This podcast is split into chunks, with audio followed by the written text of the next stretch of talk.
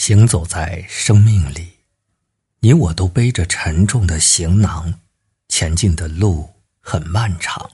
想要在这条路上走得更远，最好的办法就是定期清理自己。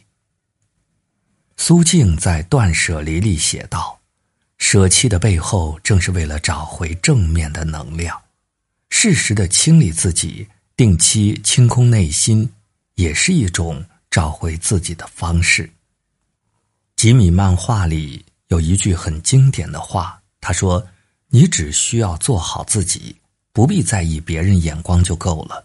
两条腿的不一定都是人。”看完这句话，我深有同感。从小到大，我们的身上总是会不自觉的被他人打上标签儿，我们是。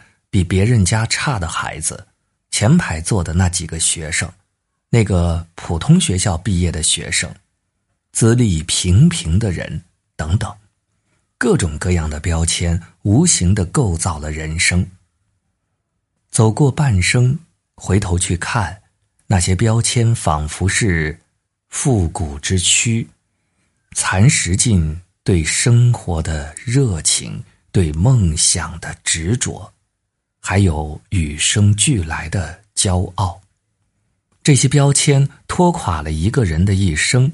可这些标签都只是来自于悠悠之口，并不是你原本的模样。人生不能只停留在别人的目光下，太过在意他人的看法，就会成为别人的傀儡，让别人牵引着自己的脚步行走。我们这一生只属于自己。清理他人压在身上的看法，摘下那些莫须有的标签，唯有脱离束缚，才能找到正确的路。正如作家林清玄所说：“除了你自己，没有人会明白你的故事里有过多少快乐或伤悲。这世上根本不存在感同身受。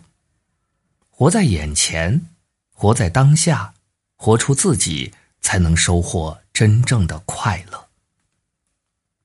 有句话说得好：“没有收拾残局的能力，就别放纵善变的情绪。”成熟的标准不是年纪增长，而是心灵的智慧增加。成年人已经告别了不成熟的情绪，懂得清理内心的负面，让正能量融入生命。仁山法师曾给众人给予开示。不要动不动求清净心，先清除负面念头。迫于生活的压力，我们总是在无知无觉中接触到各种负面的消息和情绪，它又像影子一样，在不知不觉的状态下悄然潜伏进我们的内心。负面的情绪，它是蛰伏在心里的野兽，平常悄无声息，一到某个特定的时间点。或者情景下，就会冲破囚笼，吞噬理性，让人崩溃。都说成年人的崩溃都在一瞬间，但是这一瞬间是无数雪花堆积而下的结局，从来没有无缘无故的崩溃，是长期积压的隐忍。所以，我们要学会直面内心的负能量。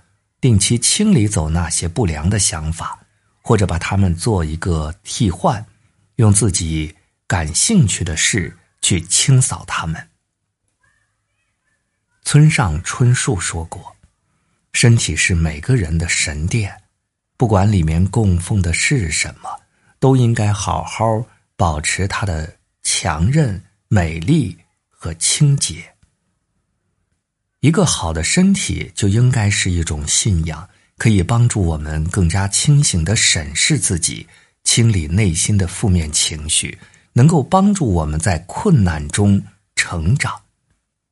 不要去逃避那些已经存在的负面想法，学会去消化它，清理它，转个方向去改变。当你真正的学会调节情绪，你会发现。原来生活并不是只有一面而已。在致我们终将逝去的青春里，有一句话：如故乡是用来怀念的，青春就是用来追忆的。当你怀揣着它时，它一文不值；只有将它耗尽后，再回过头来看，一切才有了意义。有很多事情经历了才算有意义，但是再有意义的事。都只是作为人生道路上的一块垫脚石。我们终究是要往前走的，不能一直守着一块土地不放，抱着垫脚石前行，也走不到远方。所以，最理智的办法就是清理过去，告别过去。过去的事情，就让它过去吧；过去的人，也别紧抓着不放。人都是要朝前看的，无论是人和事，该做选择的时候，就不要优柔寡断，当断不断，反受其乱。唯有能断，才能找到新的方向。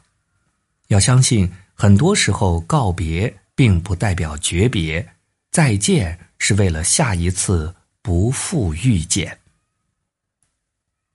一书说。人们日常所犯的最大错误是对陌生人太客气，而对亲密的人太苛刻。把这个坏习惯反过来，天下太平。这些话正是我们苦苦追寻的。